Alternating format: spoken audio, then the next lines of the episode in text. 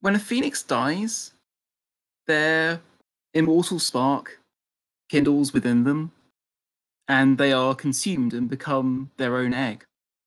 But Terpsichore, but Terpsichore underwent a great transformation, and every great magic comes with a great price.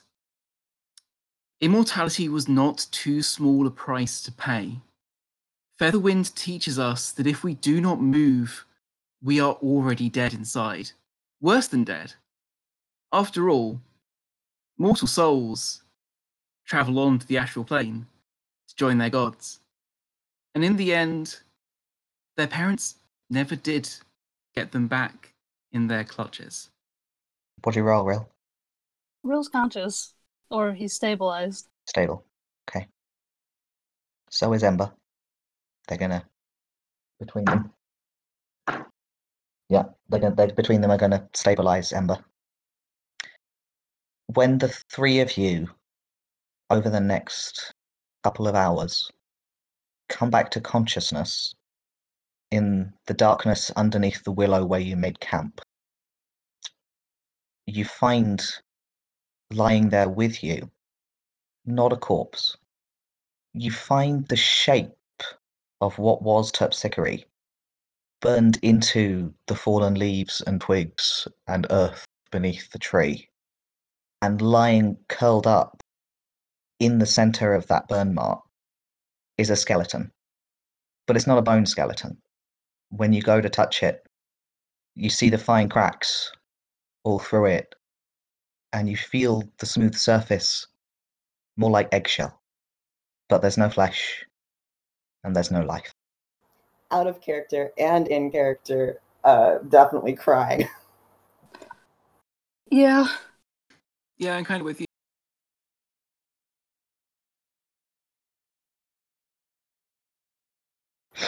Alusha is still in wolf form, but she has like she she's like got tears um because because I say so.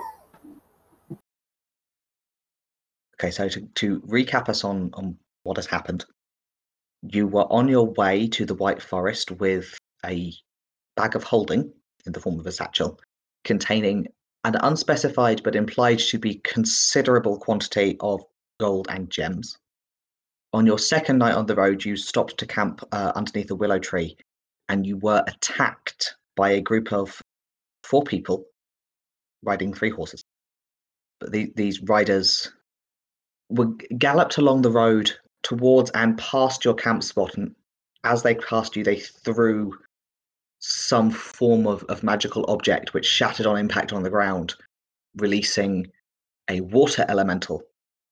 As you were leaping to your feet to defend yourselves against this elemental, you also got into combat with the riders themselves and found yourselves not quite equal to the task. You were facing, uh, which I didn't make clear at the time, but you were facing a human fighter, a human cleric of some kind, a halfling rogue who was prioritizing stealing the bag of holding over any kind of combat, and a dwarven fighter. Unfortunately, in the process of, of fighting these people, they did steal your bag of holding they also left all of you or brought all of you down to unconsciousness. Three of you have woken up having been placed back under your willow tree, and they're on the ground next to you in a burned patch of ground is a skeleton belonging to Terpsichore. You are all on one hit point. You are conscious. What would you like to do? Ember will go over next to Alusha and just start weeping um, and trying to pray um, quietly, not so that anybody else can hear, but um, yeah, the whole time they're just sobbing. Rill will sit on the other side of of and frantically flip through any spell that he knows that might help and realize that he can't do anything. He looks at this burned hole.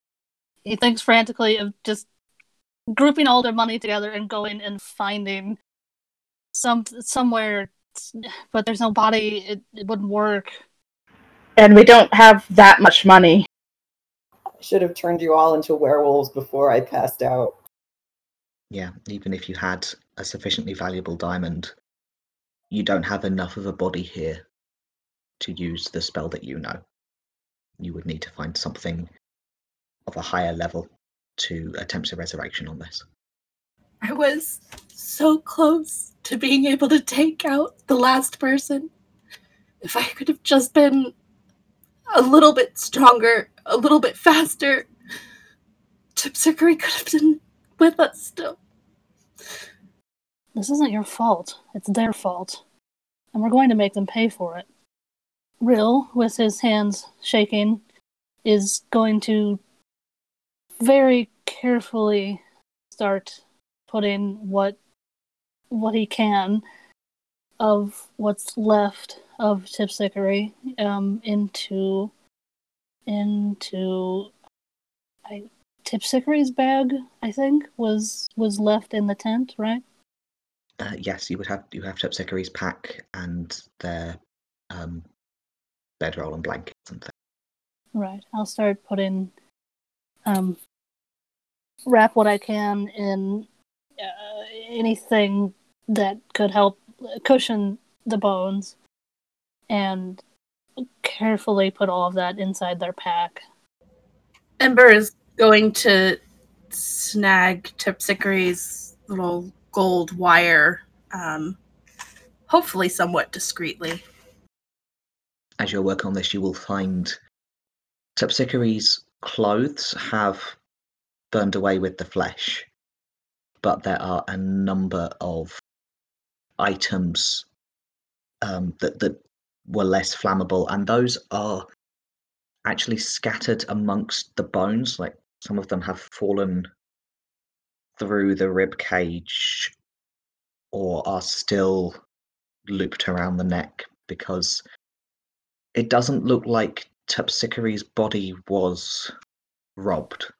It looks like they were just placed here with their stuff before the body burned up, and what's left has just st- stayed amongst the bones like grave goods. So you do find a length of golden wire, you find weapons, you find an amulet that they wore, which is a piece of obsidian inlaid with a, a copper symbol of the sun uh, rising above the horizon. You can you can go ahead and, and grab the gold wire. That that's fine. As you're working, at some point you hear a, a familiar avian croaking from a branch above your heads. And when you look up at it, it is Arvid, your giant eagle chick, who has climbed into the tree during the fight, just trying to hide, and is possibly stuck. Oh dear. Um, uh, I will climb up the tree to retrieve Arvid. Easy enough. They are they are they're not so high you can't reach them. So you, you can you can fetch them back down, discourage them from investigating the bones too much too closely. I'll kind of nuzzle my face into them and just try to comfort myself and comfort them if they're upset. They do seem a little a little concerned because you all kind of I mean they were stuck in a tree for quite a long time. You were all unconscious and it was all a bit upsetting. They're, they're glad that you're awake. The clouds that had been gathering overhead most of the afternoon finally break. It starts softly raining. We need to go after them, but we're not going to get very far or be very effective if we don't rest first. But this rain could wash away their tracks, and I don't know what to do. I'm so tired, and I'm so sore, and I'm so sad, and I'm so angry. we got a pretty good look at all of their faces, and they had to have been working for someone, I think. We know the way they were heading, and we did quite a number on them too, so I'm sure if we ask around for that particular group, injured, heavily armed, I think we'd be able to track them even if we can't follow the horses. Could you both roll me a? I think this would be a perception check. Um, that is a 12. 17. Okay. Rill, you're you're thinking about this group of people who attacked you, and you're thinking about you know, the particular makeup of the group, and you start to realize that you've you've seen these people before. You've seen this group of people before. Do do I remember where?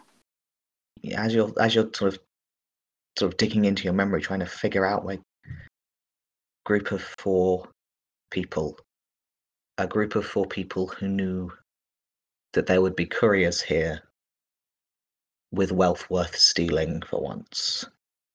And you realize those were also couriers. Son of a bitch. Those were the people that you interviewed alongside.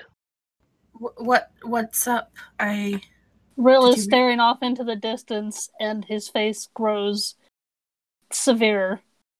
We'll be able to find them. In oh fact, we could ask the guild for help. They're also couriers. what? Yeah, they're uh that team that we interviewed with. Remember? I didn't interview with you. Oh, that's right, you didn't. Well, it makes sense you wouldn't recognize them then. I barely recognize them myself, but just thinking about it, Those traitors. Ben, did we see any of the um the little medallions that we have? Did we see any of that on those those people? Um, I know it was in the middle of the fight, so it's kind of a long shot that we noticed it. you didn't see any obviously displayed. We need to rest before we do anything. So we'll be able to track them. We know their faces. We know we know where they work. Um, of note, you also know that they started out with three horses and Terpsichore killed two of the horses. So they're probably not moving very fast. and we're moving about as fast as they are, I think. So even if we followed them now, we wouldn't be able to do anything. I'm out of spells, and I can't really use a sword all that well. So I guess we'd better go back to sleep then. You all crowd into Terpsichore's little tent, which is only designed for two people, but under the circumstances, you you need the closeness as much as anything. And Ember sleeps. Um, Alusha in wolf form also sleeps, and Rill sits and meditates and, until finally the sun comes up and nothing is better, nothing is fixed except that you've all healed up a bit. But the sun coming up is still some kind of hope. You pack up your little campsite, do what you can to cover up some of the the marks of combat and the, the burn scar that Terpsichore's body left, and head out. You are still three or four days' journey from uh, the forest where you're where you're heading to, or where you were heading to. Yeah, Alusha's probably gonna be a wolf for a while. It's going to take her a while to feel uh, emotionally and psychologically okay enough to be a human again. Think I'd prefer to be a wolf too at this point. I'll kind of scritch Alusha behind the ears. Are we able to see any tracks remaining? This is a fairly well traveled road, so it's Right. difficult to pick out any particular set of hoof prints or footprints and say these are the ones that we're looking for. Right. Is Alusha able to smell any like blood trails? Because they were pretty bloodied as well. I will roll her a perception check. That seems like the thing that she would do. She gets advantage because she's currently a wolf. Um, yes, she can. Um, she can sniff around and, and pick up that they seemed to be heading the same direction you're going. So generally toward the forest, toward the north.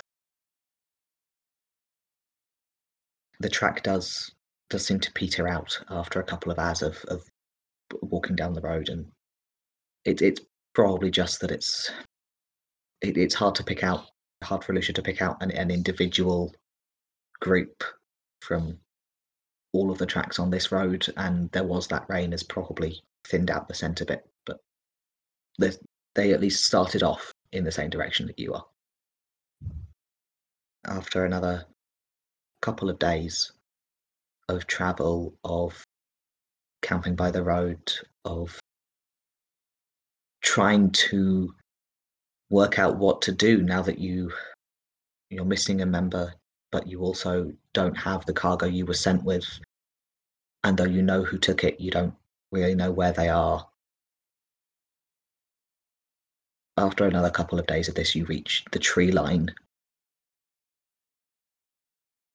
ember your home is nearby it would be about a day's detour to go there instead of to um, what's essentially the capital of the forest. Like it's the only really big town. It's called Fossberg, which is where you were sent. But it would only take about a day to detour to your home instead, if you would, if you preferred.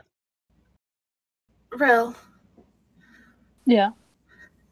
we're really close to my home. Um, how would you feel about taking a little detour and we could sleep in some beds and eat with some other people and you know my mom makes the best stew it's so comforting and i could really use some comfort Rill puts a hand on Ember's shoulder and nods. That's fine. Of course, we can we can visit them. Okay. You make your way through the forest. You stay on the roads because you know this place well enough to be that cautious. The forest, once you pass the tree line, rapidly gets thicker, becomes a, a dense, almost dark wood. There's just so much that the, the canopy is so thick that not a lot of the sunlight reaches the floor. It's much more comfortable for Rill than the open country was. There's a lot of undergrowth. There's a lot of life, wildlife. You, you you see deer, you see squirrels, you see a lot of pigeons and crows and birds. But the area in general has a sense of wildness to it. People live here, but unlike the flat, they haven't tamed this landscape. They just live amongst what is naturally here. You turn off from the the um, you turn off from the direct road towards Vosberg and travel further west towards there's a, a, a mountainous ridge that rises out of the trees and it's hard to see from a distance because of uh, unless you're above the canopy uh, but ember you know it's there. And near the the tip of that ridge is the village where you were born village of Grisgard and you will reach that um, in the late afternoon Mel it is an ordinary day. It is about four in the afternoon. It's springtime. It's the time when the pigs are having their piglets and you are therefore rather than out in the woods you are at the pig pens in the the, the large clearing that the village has made for itself where you grow what crops you grow and tend the livestock when they're not foraging in the woods You are enjoying the afternoon sunlight leaning on the wall, and you see coming out of the tree line a familiar figure in heavy armor. You see Ember, and they are accompanied by a wolf wearing pieces and plates of leather armor, a figure whose face you can't see because they're wearing a, a silk veil, but that in itself tells you they're probably a drow, and a very large baby bird. You can tell it's a baby, it doesn't have any feathers yet, but it is already a couple of feet tall. And they're carrying on one heavily gloved arm. Hmm. No flight feathers, I assume. Baby down, like no flight feathers, still got that lovely turkey neck thing going on. Aw. I mean, they're with Ember, so you know they must be fine. Although I believe, I believe the party doesn't have anyone with prestidigitation now. Though they are, um, it's been a few days. They've probably cleaned up a bit, Hmm. but they look very much the worse for wear. Well, absolutely. Like, I'll hop down as fast as I can and come charging over. Um, uh, and just like, so from the party's perspective, you see a very large, um, bearishly built human, um, just um, kind of dressed dressed in, you know, roughly spun clothes um, but well made, well maintained. Charging towards you, like arms outstretched, uh, specifically charging towards Ember. And as they approach, they shout, uh, they shout, Emberkins! You came home! Ember will also go running to meet them and uh, in return will shout, Trick! And runs into a hug. Yeah, I will absolutely pick you up, sweep you off your feet, spin you around. I don't care that you're not like seven years old anymore, it's fine. It's so good to see you. Oh, it's good to see you too. And Ember just starts sobbing again. Oh, there, there, there, there. Uh, it's been a rough time, huh? Uh, and I'll look over everybody and say, "Well, you you best come in. You best come in. Uh, it's not far." And I'll sort of um, gesture down along the road towards like a, a big a big house, the kind of house that fits, you know, 10, 20 people. Yeah, big ramshackle farmhouse onto which more building has been built as the number of inhabitants increase. Yep. I guess I should probably introduce you all. Um, Trick, these are my companions here. This is Rill and Alusha, and uh, this here is Arvid. Um, and everyone, this is my sibling Trick. Arvid squawks in a way that suggests they are learning to recognize their name. You have a sibling. Yep. One or two or some. I count out on my fingers and I say, "Well, I mean, some of them, some of the others, some of the others have left, and some are married off, so they're not home. But yes, yes, uh, a few siblings, I'd say." How much family do you have? Quite a bit. Rill looks uh, flummoxed by this, but still, uh, you know, waves politely to Trick. You won't immediately um, get a firm answer because when we make it to the farmhouse, obviously most people are outside of the farmhouse right now. But I shout out, I shout out to, I shout out to our uh, parents, and um, also and also to there's probably one or two people cooking and generally doing indoor stuff that can be done in the main house. I imagine there's probably a, a, a brief flurry of um, welcome back before I can sort of ward people. There off. is ev- everyone is very pleased to see Ember. Um, very worried about them as soon as they get a good look, but but just delighted that you're you've come to visit. And there are so many hugs. And somebody puts a dish of water on the floor for Alusha, who laps at it politely and then kind of just sticks near the rest of you. Hmm. There is much delight at Arvid, who is just a wonderful, exciting, exotic creature.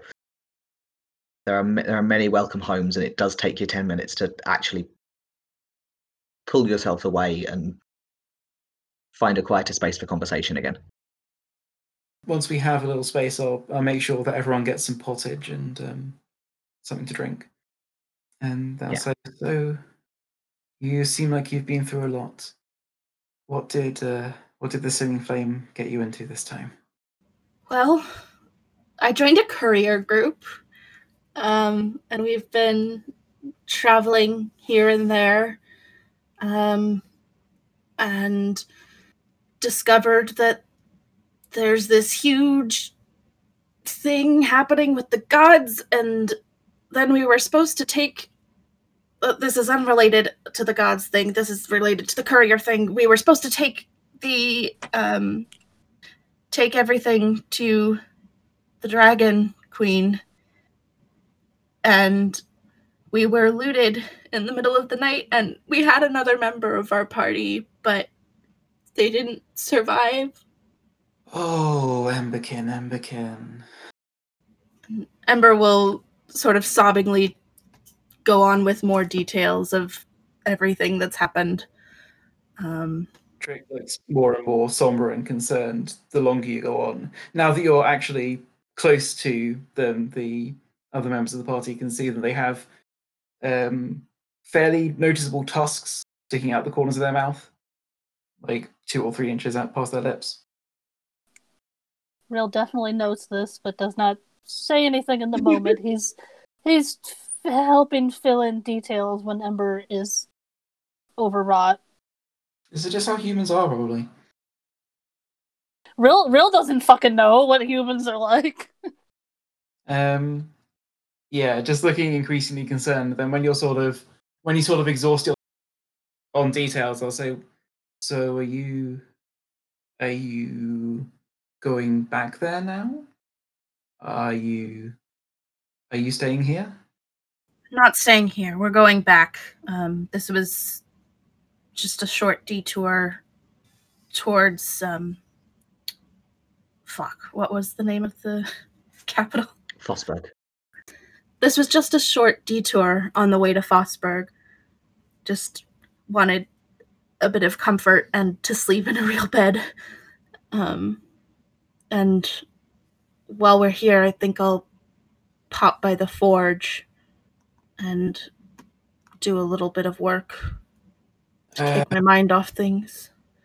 of course, of course. I mean, it's been the fort has been cold since you left. Uh, there's no one really ready to take over. We'll we'll probably have to hire someone in or marry someone in. So yes, of course, it's all yours. Um, we've. Hmm. Why Fosberg? Well, we think that's where thieves were headed, also. We wanted to track them down, uh, but also we have to explain what happened to to the To Longflight? yeah. We can't just disappear on them. Unfortunately, um, Discord's noise filtering is too good to um, hit, make to make it audible when I suck when I kind of suck air through my teeth. Um, Trick does just that and and looks very dubious about the idea of explaining about explaining to Longflight.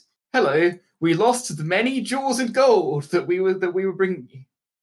Well, we were told we wouldn't be speaking to the dragon directly. No, no, no, no, no, no, of course not. But uh, Brynna Longflight, uh, her steward.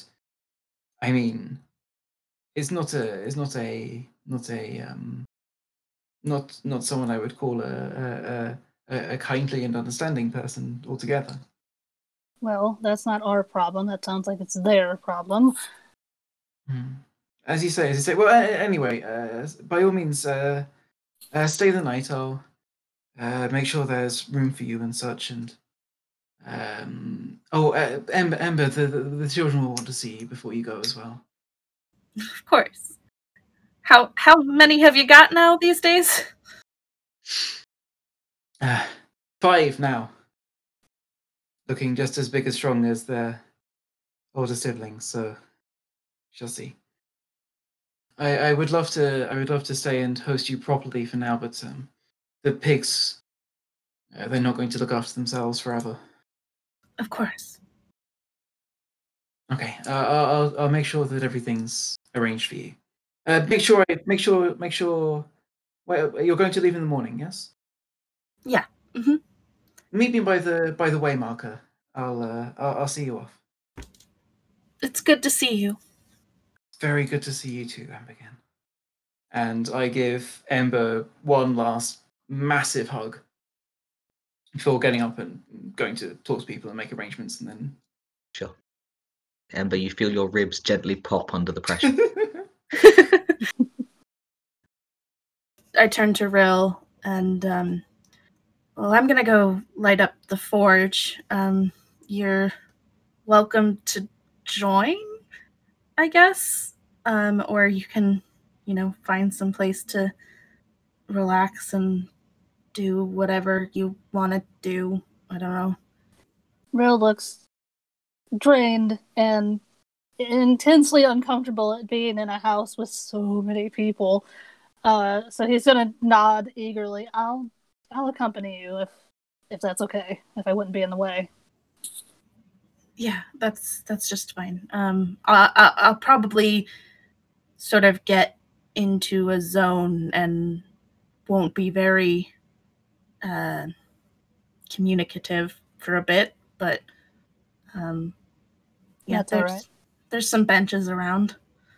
While we're there, though, I think we I think we should talk to our gods. I have an earful for mine and yours as well, actually.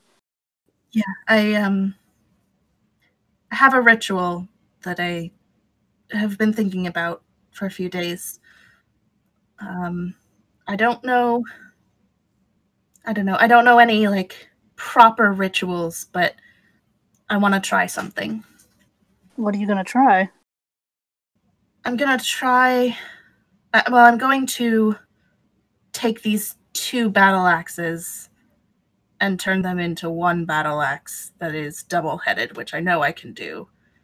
But I'm going to try to communicate with the singing flame as I go and sort of dedicate my weapon to them and our cause and Terpsichore and I, I don't know. I don't I don't know proper things about magic, um, but I've seen some of the accounts of rituals in the library when we were there, and I think I'm gonna try to craft something together that I don't know. I feel like I need to do this. The forge is much as you left it uh, a little dustier, a little colder, a little bit more ivy creeping up by the door, but still the same forge that you learned in. Do you have any other questions before I get working? Actually, before you get working, um, could you do me a favor? What's that? All right, here. Take this dagger Mm-hmm. and let me um, lift my hair up. Okay. So Rill's gonna turn around and sit on a, a bench with his back facing Ember. Okay. Do you see this nick on my left ear? Uh, Right below the tip of it? Yeah. All right. I want you to do the same to my right ear, please. It, make sure it's deep. It needs to scar like that. Um. What? What? What? Why? It's uh I suppose I don't know if humans have anything like that. It's a it's a remembrance uh, revenge thing uh, that Drow do. The left is for family. People who protect us, who fell protecting us. And the right is for other people, people we were supposed to be protecting friends. Shouldn't we use like a sanitary dagger or something and get you a bandage as well? Mm, well, if you're more comfortable with it, that's that's fine. I guess if if we do this now, then it will have a bit of time to heal before we go back to the house. Um, and I've got some bandages in my bag. Um, I can just sort of cleanse the dagger in the fire once I get that going. Um, yeah, so Ember builds a fire, starts to get that hot, um, sort of runs the dagger through the flame just enough to cleanse it a bit. Um, and then uh, goes over and nicks Rill's uh, right ear and then hands the dagger back. Yeah. Because you're being careful to get it right it's it's slower than if you were just making an attack. So you don't need to um to roll for it. You can just you can just do that. Um, it stings and burns in exactly the way that you remember Rill from getting the other one done. You can feel just a trickle of blood running Down the line of your ear. Sitting very tense and gripping the edges of the bench he's sitting on, but he's trying not to make any noise and is very, uh, very rigid, and he has his jaw clenched. Ember delicately bandages your ear and asks, Are you alright? I will be. I'm gonna get to work now. Okay. Um, and Ember begins pulling things out of their pack and um, unclipping them from uh, their the sides of their pack and lays out two battle axes, the chunk of alien bone that they uh, grabbed when they fought the void monster. Um, some giant eagle feathers, the little piece of golden wire from Terpsichore.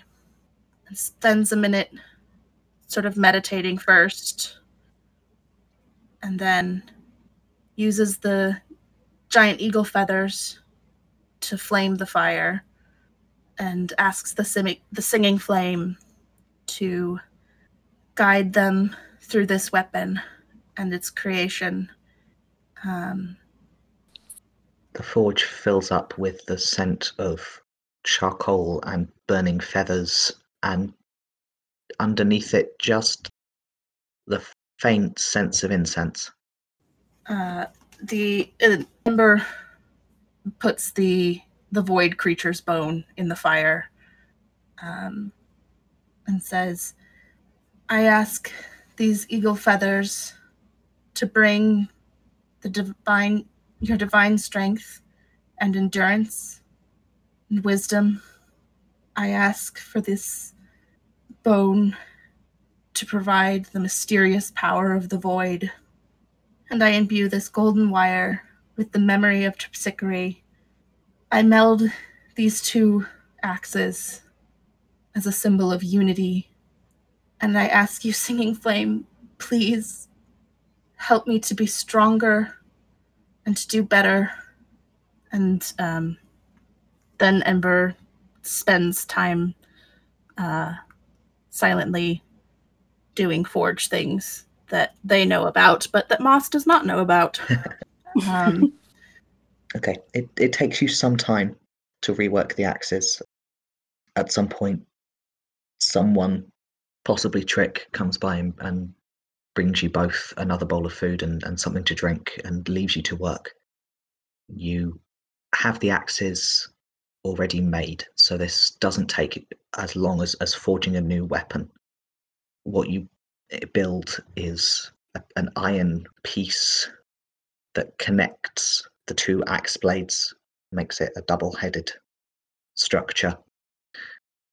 The bone, as you heat it up, starts cracking and crumbling. So you catch that in a crucible and, and grind it down to powder as it as it heats, and you have this red, reddish black, mottled powder, which you work into the gold from the wire, and it forms rippling, patterned bands of color through the metal. You inlay that into the the iron that forms the cross piece of your axe. You etch a place for it in the iron and inlay the gold and bone into that to form the shape of a phoenix with its its wings raised. And as it cools, you can see there are red bands of, of color through that gold, looking a little like flame. You finish in the early hours of the morning. The, the weapon will need to cool for a few hours more, but all of the work is done. It counts as a magical weapon, um, and it you will find out what it does uh, when you get into combat with it. That faint smell of incense um, doesn't go away until you finish work.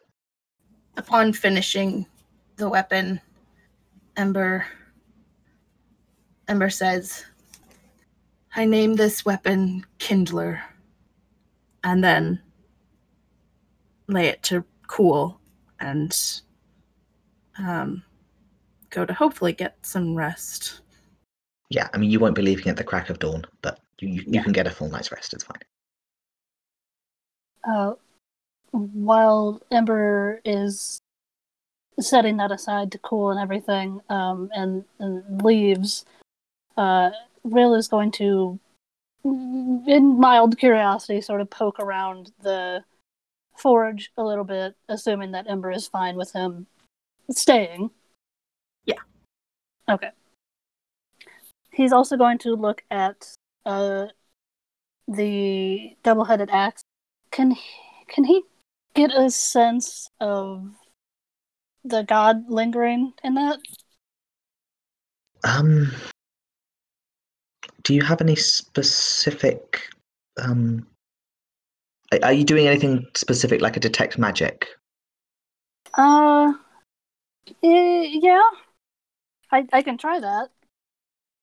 Yeah, if if you, it's it's up to you whether you are you know using a spell or just taking a look at it. Just taking a look. I'm trying to. I could make a religion check, I guess, to see if I can still sense any sort of attention or connection. Sure, make a religion check. Oh, not good. Oh, that's a seven. It, it's hard to be sure, possibly because it's still in the in the process of being finished. Um, it, it it seems just as as likely that the divine attention is around Ember and what they're doing as around the weapon itself. Okay.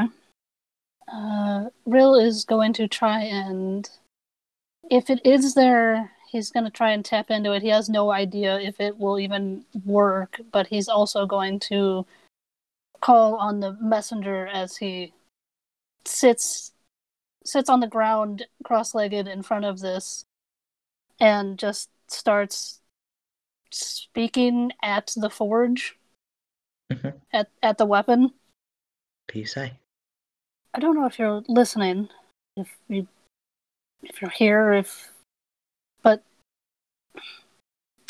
I came up here to find a dead woman, not to leave more corpses. What is this destiny we're meant for?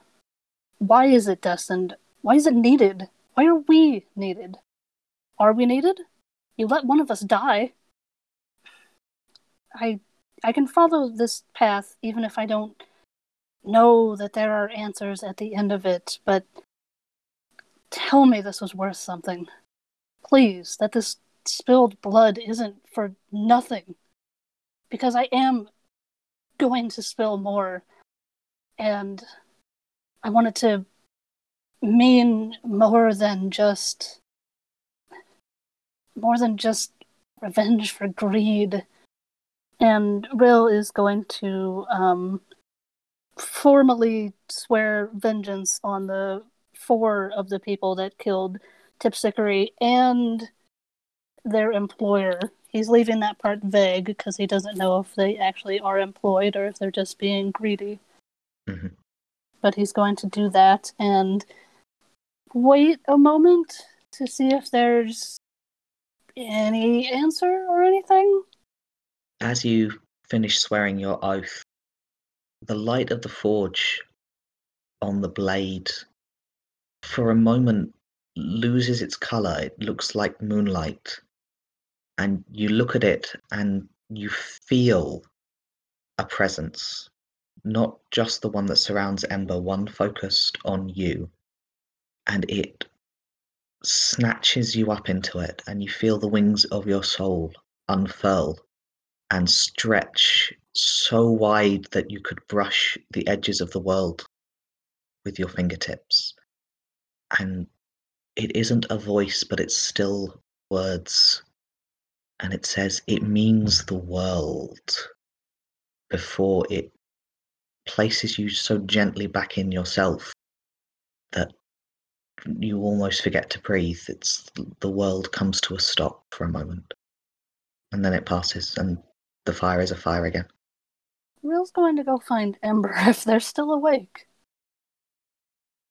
you've all been um, given a, a little room with with sort of makeshift beds to sleep in. Um, you can certainly find Ember there.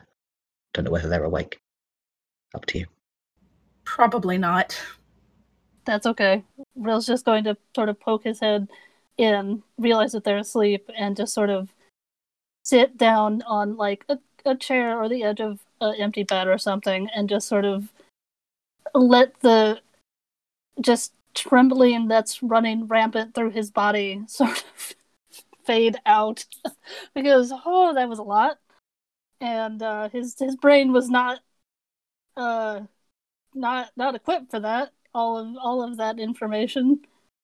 And uh he is going to he is going to meditate for a while. Okay. You all take a little longer to get up in the morning than when you're on the road, partly because you stayed up late and partly because it's just so comfortable to have real beds that you'd like to stay in them a while longer. But eventually you do drag yourselves out of bed, wash up and get breakfast and pack up all your things, retrieve the new weapon kindler from the forge. Um, it might need a little resharpening, but it, it seems sturdy and sound. And um, make your way toward the edge of the village where Trick said they would meet you and see you off. Yeah, I'm waiting there. You might not recognize me at first, because when you last saw me, I was wearing rough spun clothing designed to be good for herding pigs in. And I'm stood there by the boundary uh, with my eldest son, your eldest nephew, Ember, uh, holding the reins of my horse. And I am also uh, wearing a large backpack and some very heavy splint armor with some axes strapped across my back, well, strapped to the edges of the pack, I suppose, and a, um, a large sword at my hip and a lance couched across the saddle. And when you get close, I put on I put on my helmet and I say, "Well then, I've always wanted to go to Fosberg." Are you are you coming with us? I'm coming with you, Ember. I mean, it seems to me that, well, revenge is a is a very a very dangerous thing to pick up. But and if these people beat you when you were all four together, then it seems like you'll you'll need your strength. Oh, sorry, sorry. Did you beat you when you were all three together? I say. Um, it seems like you'll need your strength up again. So yes, I'll come with you. I'll I'll make sure you can you can come home again when all this is over. Ember's gonna start sobbing again. It's a very emotional time for them. They're just, I really appreciate it. I'll scoop you up into another big hug, and the uh, boy will sort of stand by, kind of a little bit awkward. yeah, doesn't really know what to do about crying grown-ups. It's a bit yeah, yeah, same boy, like like fifteen or so, sure, sure. and yeah, I'll sort of hang on to you till the crying stops, and then I'll say, well, we'd we best be going if we're going. Uh, Rev, you look after your siblings now. Rev and- nods and says, "I will." And uh, well, if I if I miss your wedding, then I'm sorry, but you know how it is. Yeah, I know. Oh, you're getting married? He, he, he blushes and says, "Yeah." Congrats. And Ember will give him a big hug. He he gives you a hug and says, "Be careful, okay?" We will. Okay. Hands trick the reins of the horse and wave you off as you gather yourselves and head into the forest and towards Fossberg. Once again, four of you.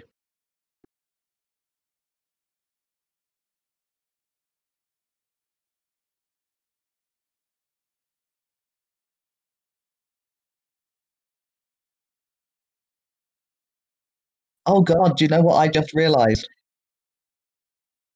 Someone's going to eventually realize this I see as well, so I'm going to tell you so that you can. Someone's going to have to tell Annette. Oh, oh, oh no! Oh no! Fuck! No! Oh, no! Oh, no! oh my god! It's not great, guys. No, it's not. That's so bad. Oh,